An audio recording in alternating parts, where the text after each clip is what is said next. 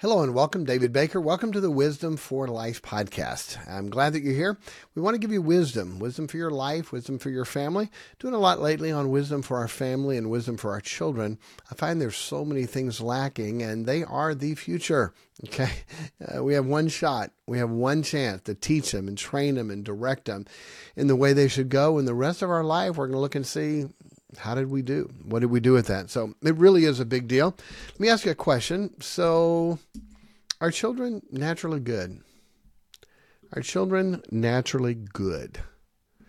A lot of people would say they are. You look down at that precious little one. Oh, they're so sweet. They're so cute. They're adorable. They're angelic. They're like little angels. Uh, we have 11 grandchildren, and oh, they're so sweet and so cute and so adorable. So, are the children naturally good? Um, no, they're not. Okay? They're not. How dare you say that? They look so precious. They look so sweet. Yes, looks are deceiving. Okay? That's the way they look.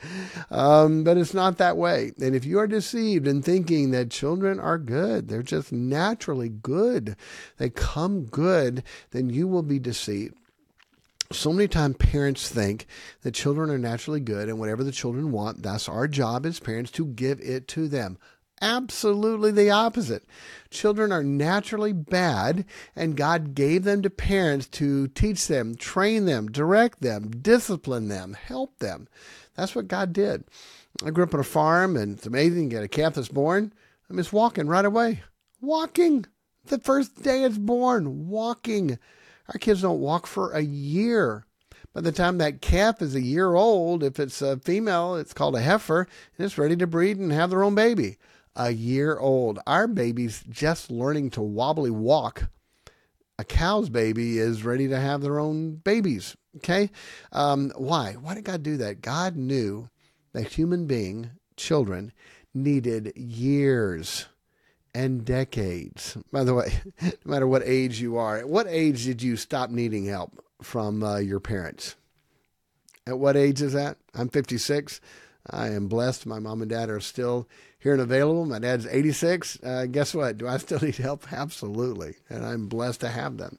At what age? I've heard so many people who have had to say goodbye to their parents wish, wish, hope, pray they would give anything to have one more conversation with their parent who passed away.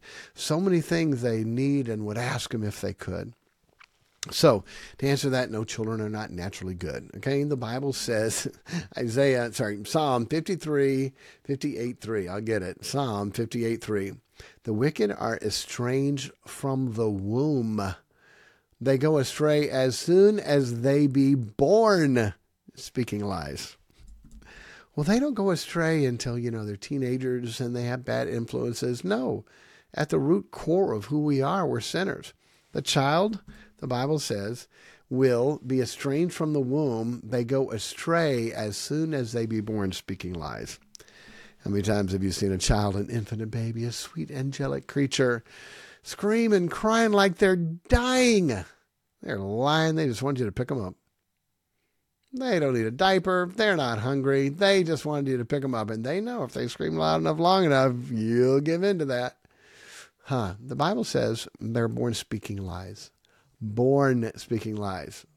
We don't like that. We think, oh, they're so cute, they're so sweet. Yes, okay. But by nature, what they are, they're human beings that are sinners. Mark uh, 10 18, and Jesus answered unto them, Why callest thou me good? There is none good but one, that is God. By the way, Jesus was good. He was God. We are not. Neither our children, neither our grandchildren. Oh, they're so perfect. no, they're not. Okay. Romans 3.10, as is written, there is none righteous, no, not one. All right. So I wanted to give you that basis first because I want to talk to you about how so many times we do exactly what the uh, exactly the opposite of what the Bible says. Let me read this verse and then talk about it. Proverbs 29:15, the rod and reproof give wisdom, but a child left to himself bringeth his mother to shame. A child left to himself bringeth his mother to shame. No parent wants to be shamed. No parent wants to have to go through that. And I'm not trying to be hard or mean or cruel, but I've seen it too many times. For 30 years, I've volunteered or been the chaplain at a jail. I've been in court Hundreds of times, hundreds of times I've been in court. And so many times I say, that mom, that's her boy. And guess what she is? Ashamed. She loves him. She's there. She's ashamed when his name's in the paper. She's ashamed when he has to go to court. She is ashamed when he is found guilty and ashamed when he's given sentence. A child left to himself bringeth his mother to shame. And I'm not saying that anyone who's gone to jail is that way. But I see so much in child rearing where we leave them to themselves. Okay? Two big points I want to talk about. One is a child throwing a fit, a temper tantrum philosophy today, psychology today is, well, just let them do it. Just let them throw a fit. They'll get tired. They'll quit. Just let them through. Let them get it out of their system. Excuse me. That is so wrong, and that is so much in the world. The Bible says a child left to himself bringeth his mother to shame. If a child is starting to throw a fit, looking like they want to throw a fit, nope, stop. We don't do that. We don't do that. No child should ever be left to themselves to throw a fit and just like act like ignore them like they're not doing it. They'll get tired, they'll stop. that is not biblical child rearing. The Bible says a rod and reproof give wisdom. A rod and reproof give wisdom, but a child left to himself brings his mother to shame. They're throwing a fit. They don't need to get it out of their system. You're going to build up rage inside of them. It's going to get bigger and bigger and bigger. Bad behavior must be stopped. Bad behavior must be stopped. The Bible said that the eyes of the leader, the king, is with evil. It pushes away evil. There ought to be the voice, a snap, and the eyes. That's all it takes. That's all it takes. Uh, what does that mean? A child's starting to act up, snap, finger, look at them. That's it. That's all it takes. They know what's on the other side of that. The rod and reproof give wisdom. The rod, the discipline, the spanking, uh, the chastising, that gives wisdom. And the reproof, the teaching, the correcting. Stop. We don't do that. We don't cry over candy. We don't cry over toys. We don't cry over what you want to get. We don't do that. We don't do that. Oh, just let them alone. Just let them cry it out. No. If our child gets hurt or if our child gets spanked, then they're allowed to cry for a little bit. And you know from being hit yourself, the pain subsides. Okay, stop. Dry it up. What? Yeah. We're not going to leave them to themselves to cry. Okay, that's enough. Stop crying and dry it up. Oh, you mean, horrible ogre control freak, and those poor little children that you raise. I bet they hate you. Ask my kids. Okay. They love us, they're close to us, and they say, wow, thank you. We see by not doing that how children turn out. A child left to himself bringeth his mother to shame do you believe the Bible or not? Do you believe God or not? Who's the best parent? Who's the best father? God is. My whole child rearing philosophy is God's the best father. He knows how to rear us. We're to rear our children like God rears us. It's that simple. Okay? It's called child rearing God's way. That's the way it's supposed to be. So they're throwing a fit. Stop them in a second. Stop. Get up. If they need discipline, then discipline them. If they need spanked, need spanked. But they're not going to be left to themselves to throw a fit.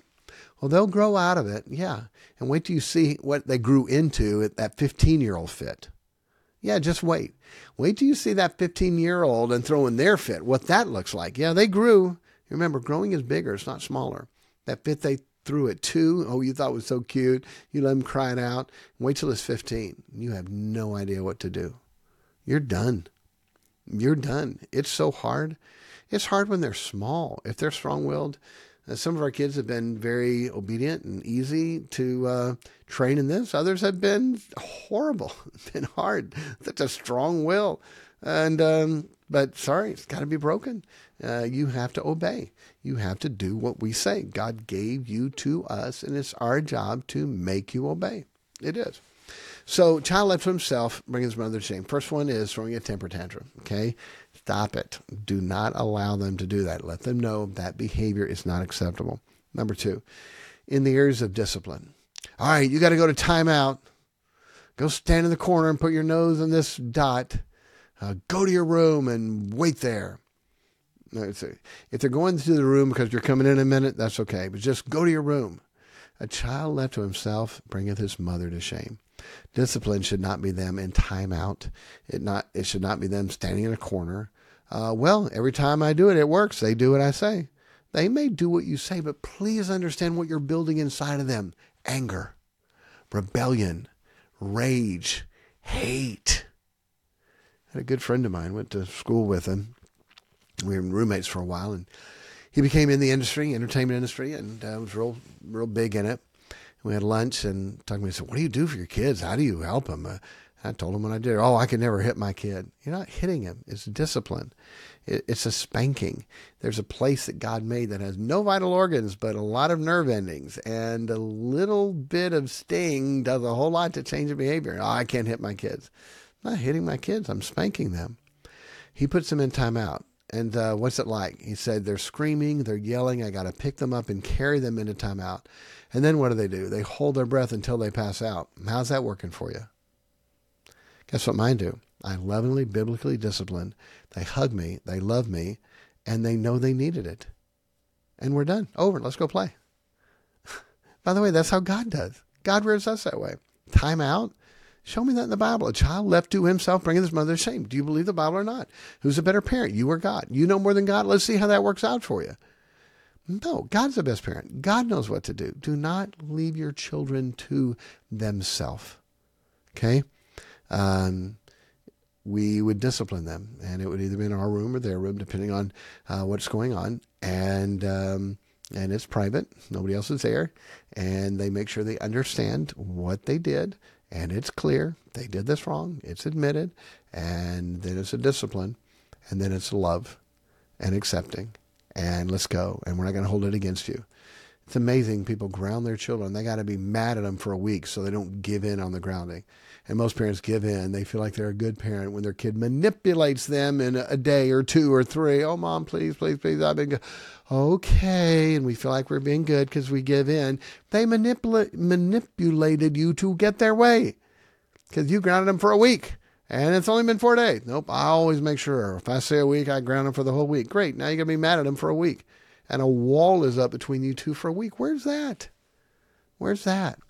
A child left to himself bringeth his mother to shame. A Loving biblical discipline. The world hates this. Okay? The world hates this. They push back at this so badly. But you see what's happening in our society. You see what's happening with our children. There's no fear of God. There's no respect for authority. Um, and it's not right. It's not right. And it's not going to rear the kind of children that you want. It's just not. Okay? Hey, realize this God knows more than we do. God's the authority. If you think you can do and figure it out better than God can, you will be with everybody else and realize realizes, wow, this just didn't work. Years ago, um, France, and I don't know the years and get the exact story on this, but the atheist didn't believe God, didn't believe the Bible.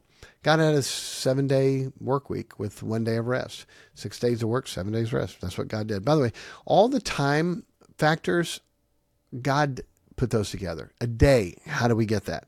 A day is when the earth rotates on its axis, a 24 hour day. God set that up. How do we get a month? The month is when the moon rotates around the earth. That's 30, 31 days. Uh, the moon rotates around the earth. How do we get our year? That's where the earth rotates around the sun. 365 days. That's how we get our year. How do we get our week? Those are all set up by the cosmos, okay? God set those in place. The week is not. The week is set up, you can say quarter moon, half moon, I understand, but the week is set up by God. He worked six days and rested. That's the week. God did that. France said, Oh, we don't need that. We don't need the Bible. We'll get more work out of them. We'll do a 10 day work week and let them rest one day.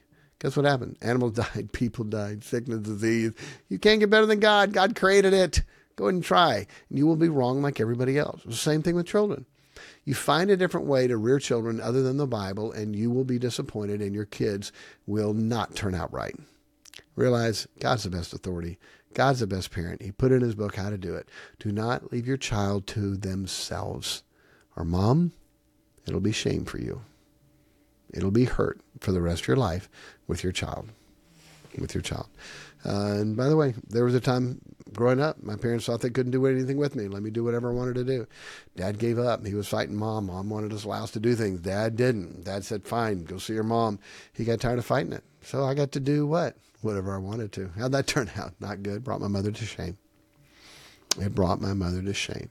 Tears broken. She's weeping in bed so loud it's shaking the bed. Dad can't sleep. He gets up. Not good. Almost divorced, almost ruined their lives, almost, almost some horrible things. How come? Because they let their son to himself. It's not good. It never is. You ought to always know where your kids are at, what they're doing. It's too quiet. What's going on? Where the kids at? Uh, when, when that group of boys gets together, do you know what they're doing?